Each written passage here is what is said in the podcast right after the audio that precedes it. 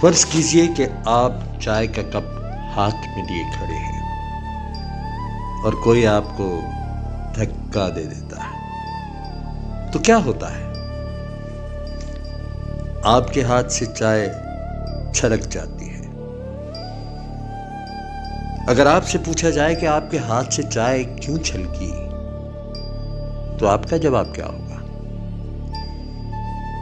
یقیناً آپ کہیں گے کہ کیونکہ فلاں نے مجھے دھکا دیا ہے۔ کیا یہ جواب درست ہے؟ غلط جواب۔ درست جواب یہ ہے کہ آپ کے کپ میں چائے تھی، اسی لیے چھلکی۔ اگر آپ کے کپ میں دودھ ہوتا تو دودھ چھلکتا۔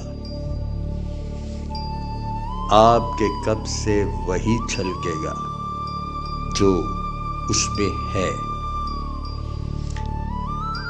اسی طرح جب زندگی میں ہمیں دھکے لگتے ہیں، لوگوں کے رویے سے، لوگوں کی نفرت سے، لوگوں کی باتوں سے، تو اس وقت ہماری اصلیت ہی چھلکتی ہے۔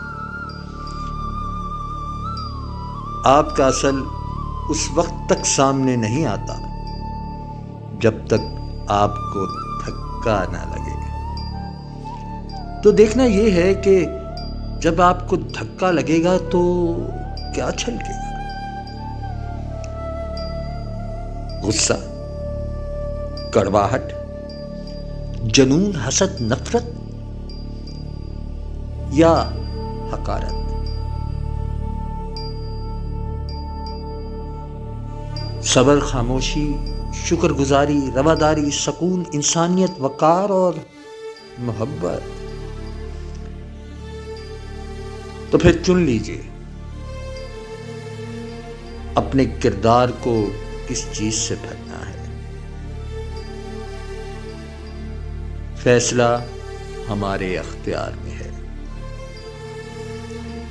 تحریر نامعلوم، آواز عامر چکتائی